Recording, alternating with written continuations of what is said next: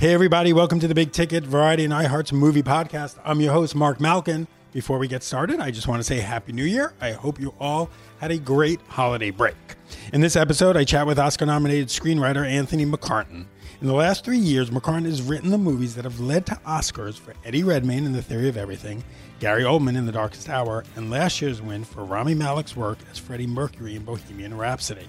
His latest, The Two Popes, immediately entered the Oscar conversation as soon as it premiered at Telluride. The Two Hander is an imagined series of conversations between Pope Benedict, played by Anthony Hopkins, and his successor, Pope Francis, played by Jonathan Pryce. Netflix has campaigned Pryce for lead actor and Hopkins for supporting, and we'll find out if they're officially in the Oscar race when nominations are announced on January 13th. McCarten originally wrote The Two Popes as a play after visiting St. Peter's Square in Vatican City to light a candle for a cousin who had recently passed away. Here on The Big Ticket, McCarten recalls that fateful day. Plus, he reveals why Pope Francis could be a fan of ABBA and more specifically, their hit song, Dancing Queen. Later on, McCarten talks about his work on the upcoming Neil Diamond Broadway musical and a biopic about the Bee Gees. We'll be right back after the break.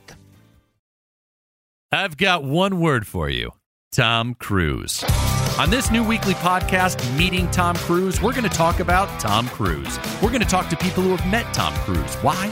Because Tom Cruise is the greatest movie star of all time. Is he though? Shut your mouth. Everyone who has met him has an amazing story to tell. And that's where I met Tom Cruise. Tom Cruise. When I hear the bathroom door open and it's Tom Cruise. Hey, everybody, I'm Jeff Meacham. You might know me as Josh Oppenhol from TV's Blackish, and I'm here with the goose to my Maverick. Hey, I'm Joel Johnstone, and you might know me as Archie on The Marvelous Mrs. Maisel. And I'm Alec Lev, and you might. No, no one knows you from anything. Listen, we love Tom Cruise. We are inspired by Tom Cruise. But while we live and work in Hollywood, we've never actually met Tom Cruise. So we're going to talk to some people who have, and maybe one of them will lead us to the man himself, so we can have our own stories of meeting Tom Cruise. Does it really have to just be about Tom Cruise? Shut Why up! are you here? Listen to Meeting Tom Cruise on the iHeartRadio app, Apple Podcasts, or wherever you get your podcasts.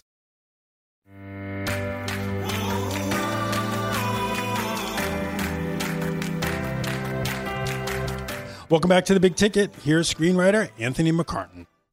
Um, but yeah, Telluride was. Yeah, I want to go back next year. It was nice. It was nice for my work. I just get to see all these movies ahead of time, I know. so I don't have to like run around LA trying to like, catch up on everything. Yeah. I've been telling everyone about Two Popes since I saw it. Go ahead. Really? I'll put it on the. Oh, sure. Um, well, congratulations. Thank you. We're live already. We're live already. It's going. Um, I don't waste time. Uh, the movie's fantastic. I saw it the first time in Telluride. Did not know what to expect. All I knew was two popes. I didn't even know if it was about two popes. I was like, I'm going to go. I'm in Telluride. There And could I have been two sort of villainous superhero Right. characters called the Popes. There you go. Yeah. There you go. There's your there's your next The Marvel. Dark Pope. Maybe Scorsese will direct the superhero movie of the popes. Yeah. Um, The and- Pope Mobile. We'll have a sort of jets out the back. Yeah. um, and it's just it's funny it's i hate this word but i'm going to use it anyway it's educational um, No, But it- educational's good. yeah and it's just it was really like i just walked out of it feeling really good Yeah. um, and it's just you're watching these two masters just act together Yeah, there's a tremendous. I was looking for the word. You know, there's so many adjectives you could apply to their performances, and I've settled on relaxation. yeah They are so um, reached a pe- period of such consummate mastery, both of these these actors, that there's just complete relaxation in a scene, and it draws you in so magnetically. right Um, and I guess that's one of the keys to great acting is relaxation. Yeah, there's the one shot of them when they're Yeah. sitting, and I think Anthony Hopkins kind of has his not his feet up, but you kind of see his shoes that way. Yeah. They're just, Yeah. you know what? Anyway, there's a scene where they're just both of them sitting, and it, it goes to a wide shot, Yeah.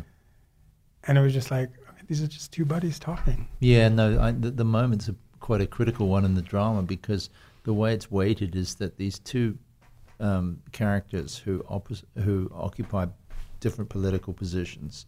One's a conservative, one's a liberal.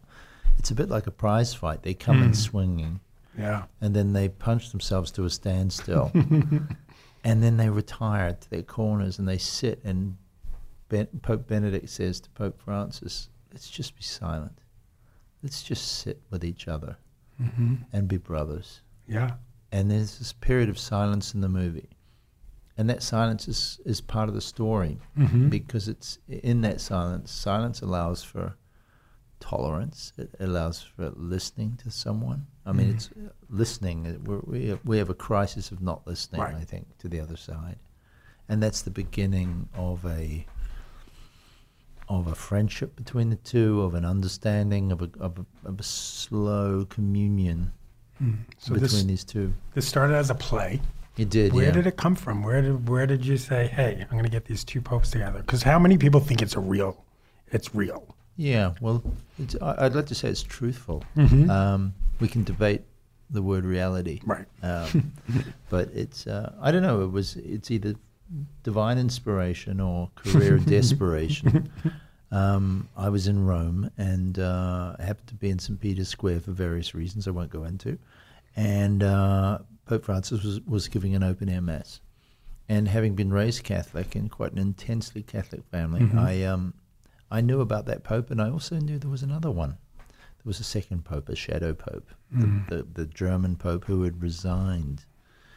And although I, I was raised Catholic, I didn't know the details of that resignation we, it kind of passed me by. So I mm-hmm. got out my phone and I Googled when was the last time a Pope resigned. And the number 700 came up. 700 years. It was 1213 when a man called Celestine V decided to resign because he just had enough. Not since then has anyone resigned. In fact, it was so scandalous, this resignation, that Dante, when he wrote his Inferno, had a passage uh, about Celestine V. He called him the Great Refuser, and he consigned him to the lowest level of hell for the for the great cowards. Wow. And so, for seven hundred years after that, no one would have thought dared. would dare to, to, to resign. And I started thinking about this this German Pope who was sequestered within the walls of a convent, about hundred yards behind St. Peter's Square, where I was watching this charismatic superstar Francis deliver this sermon. And I thought, I want to know what's going on. I'm going to dive into that resignation and see if there's something there. And and this this play and this movie and an accompanying non-fiction book, Yes, I just got it actually. um, all emerged from that question. If you could ask Pope Francis and Pope Benedict something, what would it be? I would love. I'd love to ask them. Uh, had they seen the movie? Did they want to see the movie? Um, I would desperately love to be a fly on the wall and see their expressions, because it's it's an act of portraiture, and you want to know if you got it right. You know, uh, I, I've always ached to know that. I wish Freddie Mercury was able to watch that film. Right. The only subject that I've had feedback from, um, I mean, Brian May and Roger Taylor for Bohemian Rhapsody, they were very pleased with that. It's almost like they come around my side of the canvas and look at what Right, I've done and right. go, eh, not bad, not bad. But the most touching thing was when Stephen Hawking watched the first screening of, of uh, The Theory of Everything. And when the lights came up at the end, he had a tear running down his cheek and he he had a two word verdict on the film that he typed into his little computer, and which came out with that famous computer Right. voice. Broadly true. Broadly true. It remains the best review I've ever had. Uh, partly out of relief, you know that uh, that uh, he recognised himself in there. Right. He knew I'd taken lib- some liberties, but you, he also was sophisticated enough to know that you have to. Right. Because history turns out to be quite a lousy filmmaker. So um, you have to you have to apply some artifice. What did your family think? Um, said you were raised very yes, Um, not all of them have seen it. It's so, it's, it's so early in the life of this film Mhm. that it's only played in festivals. And and um, uh, my sister, um, who's my oldest sister, uh, who actually was the reason I was in. I went to St Peter's Square that day because Mm. she texted me from New Zealand, where I was born, and said uh, our cousin had passed away, and if I was near a church, light a candle. So I decided to go there and go to St. Peter's Square and, and light a candle.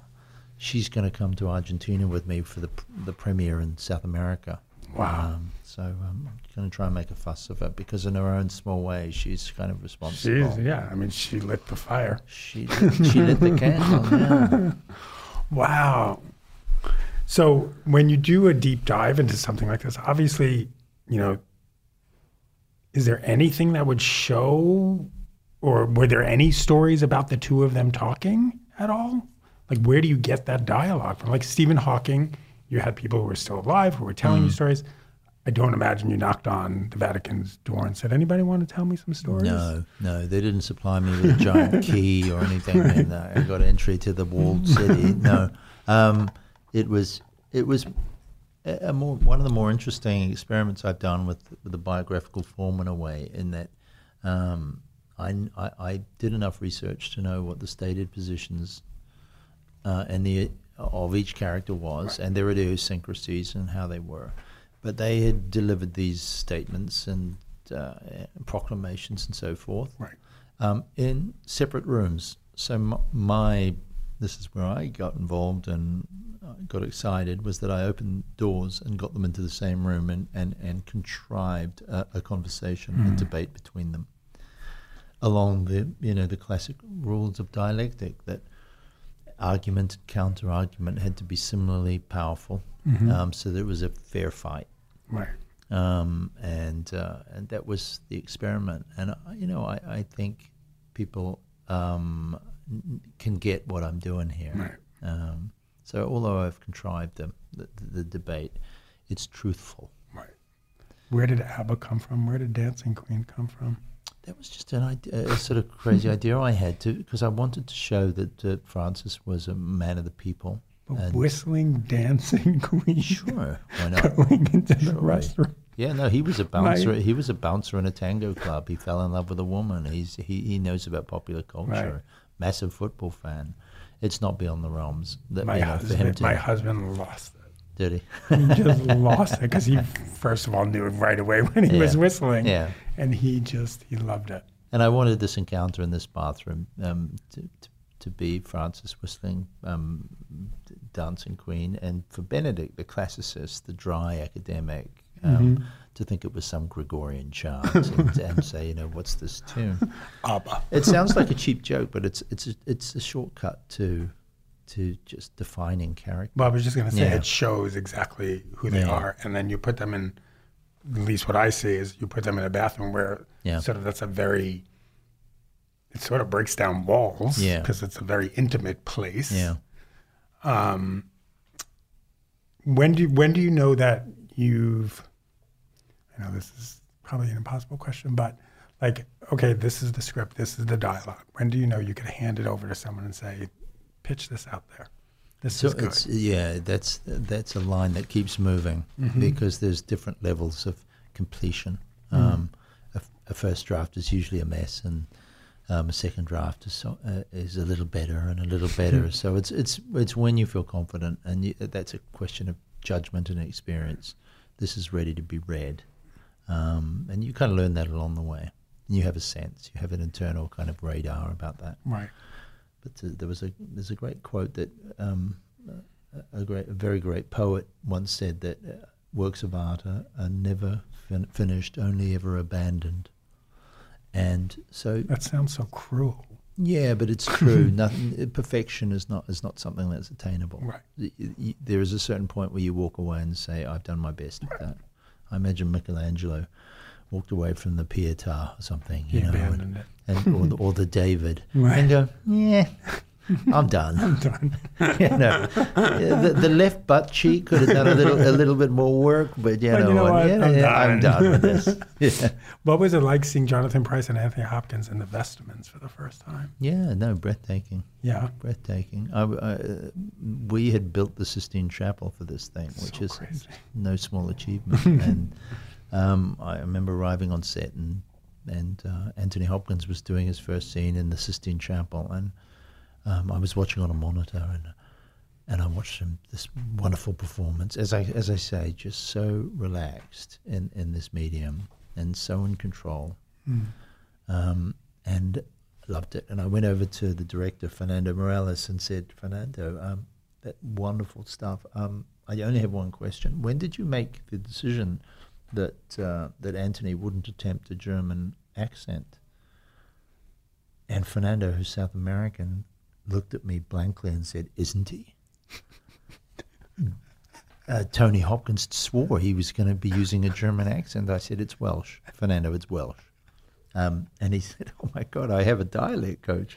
And, Tony had hoodwinked everybody. He he he clearly decided that it would be mawkish. Um, Yeah. to, to, do the whole German thing with the whole, I don't have a sense of humor, you know, all this stuff. Maybe the two popes and Jojo Rabbit. Yeah, yeah. and I think he was absolutely right. There may actually be a rule here that we're we're, we're um, discovering that you're allowed one accent in a movie. You can't have two. No, I thought It- about, I actually like it might drive you crazy. Well, I thought about that last night. Um, like I said, it was the second time I saw it, and I was like, Mm. "There's a one point I think I think it was um, Pope Benedict said like it's hard talking in English, Yeah, speaking in it's English. exhausting, It's yeah. exhausting speaking Yeah. in English." And I was like, "Those two guys work together. Would they speak in English?" Yeah, it would have been their common Yeah. tongue. Yeah, no, that's not unrealistic that they would Mm. use English. It is. It, it's the franca lingua, isn't Right. it? Um, especially, you know, it's the scientific language, it's the international un- uh, language of business and so Mhm. forth. So no, that's not a stretch. So Jonathan Pryce looks so much like Pope Francis. Don't tell him that. I, I think he, um, Jonathan would like to be likened to Brad Pitt, but uh, I'm, I could tell him that Yeah, too, yeah. but you know, in this movie, he happens to look a lot like Pope Francis. Yeah. Uh, It's But- so much so that when Pope Francis was announced, the internet just filled with pictures of Jonathan Pryce because he, Jonathan was in um, um, Game of Thrones at the time, Right. character called the High Sparrow, and um, suddenly, you know, they were going, "Oh my god!" and Jonathan's kids ran in and said, "Daddy, you're Pope," and um, no, it's it was it's kind of it was very cool. Yeah. it guided us to Jonathan, um, and uh, what a great choice he was for this. I saw him in Miss Saigon Mm. a gazillion years ago in New Mm. York. Mm. Um, when so it's Anthony Hopkins, it's Jonathan Pryce. When did you find out about the casting?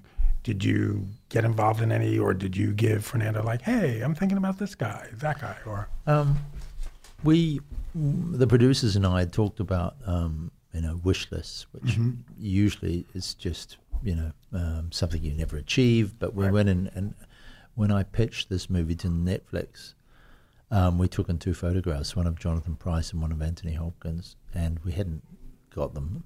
They Mhm. weren't. Um, they hadn't committed to it. I, I don't. I'm not even sure they'd even been asked at that Wow. point. And at the end of the meeting, when Netflix said, yeah, we'll, we'll, we'll make this film, um, they asked, so do you have these actors? And we said, well, not exactly, but, you know, we're, we're hopeful. And we got them both. And I think it, it was a combination of them both wanting to work with Fernando. Mhm. Tony Hopkins had already worked with Fernando once Right. and very much enjoyed that. And uh, Jonathan Pryce, it turns out, um, adores City of God, Fernando's, Mhm. um, and thinks it's one of the great films. Um, so it, we got them, and um, what a wonderful pairing. and then as soon as as soon as it played in Telluride, Mm. everyone's talking about it. Mm. Oscar nominations, Oscar nominations. You've been around this block. Yeah.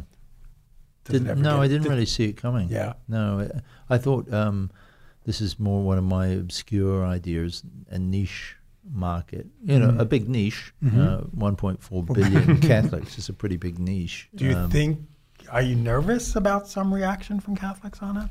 N- increasingly, I'm I'm reassured. I've Mm. had all kinds of um, reactions now pouring in, and um, they're they're more than positive. I was with two nuns, and um, you know I'm suffering slightly from PTSD trauma over nuns myself, and um, they came in, and I felt like, oh, need to whack me with a ruler." Yeah, whack me with a ruler over my knuckles for being an naughty boy, and I'll have to stay after school. And um, they sat down and they were overjoyed with it, and I and I think it, it's it's partly to do with the fact that it's it shows in a very realistic way the the, the, the size of the good intentions working within this institution that by and large the majority of people working um, in the Catholic Church and other organized religions are, are really motivated to do good.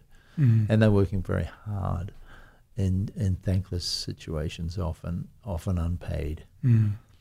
And yet, the overriding story from the newspapers is this continuing horror show of the sexual abuse scandals. Yeah.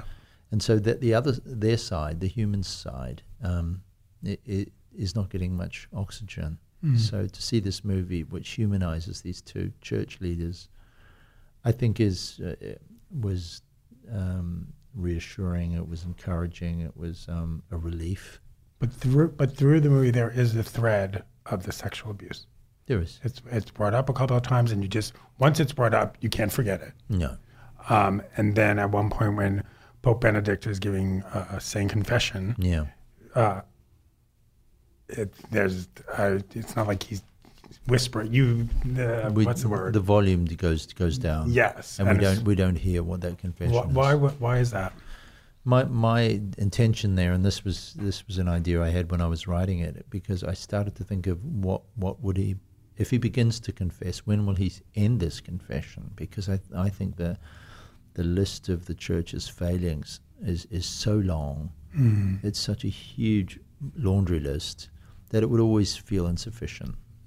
You know, interesting, So wow. I so I created an empty space into which people could throw their prime Whatever frust- their- whatever their their thing was, their frustration, their rage, Mm. their anger, um, their disappointment, and it would then become a kind of universal confession. Well, that's interesting. Um, so it wasn't cowardice, and I and, and I'm reassured because I people it often comes up in questions. You know, um, you were very specific about Pope Francis's failings and his sins, Mm. um, but you dropped the volume on Benedict. You know, is that cowardice? Don't you want to face what what, Mm. what that is? It's, it's the opposite.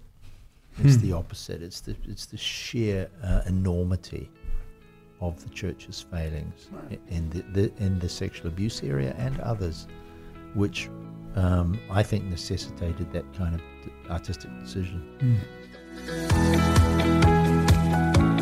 Right now, we're going to take a short break, but when we come back, McCarten talks about writing not only the new Broadway musical about Neil Diamond, but also a biopic about the Bee Gees. If you're like me and spend hours on Instagram scrolling past all the over filtered, perfect highlight reels of other women and just wish you had someone to commiserate with about your nightly shame spirals, I have great news for you. I'm Jade Iovine, and I'm the host of Tell Me About It, the weekly podcast that's here to remind you that the women we constantly compare ourselves to, yes, even that one, also have lives that are far from perfect. Whether it's admitting all the times you've texted your ex, navigating the world of fertility treatments, or feeling like the only one in the room with depression, nothing quite compares to the relief you feel when another woman admits they've stood exactly where you are and lived to tell the tale. So cancel that Zoom happy hour. You know you didn't want to go anyway. And come hang with me as I talk to women I respect about all the insecurities, mistakes, and the heartbreaks that they don't normally post about on Instagram. Join me for Heart to Hearts with tech CMO Bozoma St. John, environmentalist and influencer Steph Shep, actress Jamie Lynn Sigler, and many more. Listen to Tell Me About It with Jade Iovine on the iHeartRadio app, Apple Podcasts, or wherever you get your podcasts. Welcome back. Here's more of Anthony McCarten. So you have a good track record. You get you help actors get Oscars. Um, Thank Theory- you for that. You're welcome. Theory of everything. Someone connecting uh, the screenplay with Darkest- uh, with an actor's performance is You're not welcome. the connection everybody makes. Well, I'm not everybody. Darkest Hour, Bohemian Rhapsody. Yeah. So as Jonathan Pryce and Anthony Hopkins said to He you, like well you better. better. He damn well better. I whisper into his ear. The volume drops out. And people, what are you whispering to him? You damn well better win. You know, no, Is there a, pressure? a four Pete? That would be something. Is there pressure? No, none at all. No. No, I it happens, it happens. Yeah, I, the, the nice thing about you know this is this is the fourth go round of this awards um, thing, and uh, and the nice thing for me is I, bit like Tony Hopkins, I have a relaxation that I didn't have. I was very anxious and quite competitive, and I, I you know I'm from a very large family, and I'm quite a competitive person. Mm-hmm. So uh, you know, I, I, I remember the first go around, I bought into it. I was really wanting to win and stuff, Mm. and it, it can overwhelm you. It's not good. It's not good. it doesn't bring out the best side of your Right. nature. It, it's not good for your creativity. It's not good for the, the reason why we're all here to Right. make make good art. Art. Artists shouldn't be put in competition with each other. So, you, so you're taking your name out of the competition? no, I just I'm just not emotionally investing Right. in it. I'm Right. doing I'm I'm so pleased with this film, so proud of this film that I'm happy to do it. But I'm trying I'm I'm talking to myself every morning, Mhm. you know, just you know, this is there's something unseemly about Right. about this artistic competition thing. Um You've already won. You made your movie, Right. you know, and, and audiences are responding in an, an unbelievably cool Unbelievable, way. yeah. You know, people falling into your arms. Like this happened two days ago, and a guy just said, "Fucking hell," and he had tears streaming down his face. Wow. We had about twenty people who you wanted to say to them, "Don't drive home in this condition. Right. Sit down for twenty minutes." Um, That's art. who would That be- is art. who who would think two you know a movie about two old guys in dresses talking about God would would Well, when I- you put it that way, you know what I mean? Though? Right. It's it, it- that is it's winning audience awards, which you, you usually go to really, you know, a strong element of popcorn in it is necessary to win an audience award. Mhm. Um, so it's we're still trying to work out why it's having the impact, but I think it's got to do with something with that world out there. What do you that think? there's, that there's so many, so much shouting and so much anger, and so much polarization. That this movie, which really speaks to that, you Mm. know, di- people would two start out with very diametrically opposed positions, Right. reach an accommodation with each other. Um, But they never agree with each other. no, it's not necessary to agree with each other, but you can you can reach a point of synthesis where you where I take your argument into myself, I live with it. Is it compromise? Is it compromise? It's it's an element of compromise, Yeah. yeah. And it's saying I don't agree with everything you've said, but there I can understand why you're saying it, Mm. and I can put myself in your shoes, and I will learn something from that activity Right. that will inform my that maybe makes me review my own position. Mm. So I haven't completely adopted yours, Right. but I've adjusted mine because Mm. I've heard you. And this comes back to something I wanted to mention. You said you you're Jewish. Yep. Yeah, a, a- a gentleman came up to me at, at, in New York, and uh, after a screening, and he said, "You know, this is a Jewish movie," and I, I was delighted by that. I wanted to know why he said it, and he said, "Because it's a foundational aspect of um, of Judaism to debate Scripture Yep. and to look at dogma, um, not to revere dogma, but to um, question dogma, to assail it, and use the intellect and argument." Right. And uh, to engage in a disputation where my argument is meant to prom- provoke uh, an even better counter argument in you. And it's almost like a game of chess. And it's Right. so healthy. Mhm. Catholicism isn't like that. We're supposed to bend on our knee and just receive the Right. word. Well, I mean, the old saying is, what is it? Seven, ask seven rabbis the same question and you get seven Yeah. different answers. Exactly. So Ah. it's um, um, he said it was the most Talmudic movie he'd ever Wow. seen, and I loved that because it it, it made me think. Well, well, it fulfilled the hope of mine that this isn't just about the Catholic Church. Right. This is, it's not even about religion. No. It's, It's about, not. It's about coming to a you know to a place where you can you can tango together. Okay. a Couple of questions, then I'll let you go. Neil Diamond. Song sung. I mean, he's one of my hero- he's one of my heroes. Everybody knows. what- Come and join me then. What's the next line? Oh, I am not doing that. Come on, what's the next Uh, line? no, no, no, no, no, no. Oh, coward. Coward. Coming to America Come- today. Today. Oh, he's, Um, a, he's an absolute genius. so you're you're writing a musical? Yeah, for Broadway, yeah. wow. Yeah, we go into rehearsal in January. So how'd you get together with this Jew? Oh, my God. The, the Jewish Elvis. Yeah, come Yeah. on. No, uh, I got. I started getting together with Neil Diamond from when, from about you know the earliest memories in my childhood. When my mother was blue, she would drop the needle on Neil Diamond, and I Mhm. know every Neil Diamond song. If you were more game than you are, I- I'd get you to You'd say win. a line, and, I, and I'd know the next line. So there were, f- I got a phone call, um, and um, someone said, "Was I interested?" I said, "Am I ever?" And so I had the great, great pleasure to meet Neil Mm. um, and uh, and um, sell myself Wow. to him, and he he allowed me to start begin this journey. So we have a great team. Michael Mayer um, is directing, and uh, we, we're hoping to start out of town, maybe like Boston or Chicago or something. Mhm. Uh, if not in 2020, 2021, So and then bring it into bring it into town. Who's going to play well. Neil Diamond? Oh, we have someone. I'm not You sure I can announce it. Yeah, You I'm not sure. forgive- I, I wouldn't tell it. anybody. You wouldn't tell anybody. I'm gonna leave. I'm gonna leave it until I have permission. Until I'm certain I, can, I shouldn't tell you. But we have a fantastic Tony Award-winning uh, actor um, who's great. I'll, Jonathan Pryce. yeah. Wow. Mm. Yeah, no, Neil Diamond. I mean, that's my parents grew up in the same neighborhood. Yeah. and the whole thing. Yeah. So you Brooklyn. uh, my That's parents grew up in Brooklyn. I grew Oh, up in great. Queens. Oh, so they, um, anytime I meet someone like a Neil Diamond or Yeah.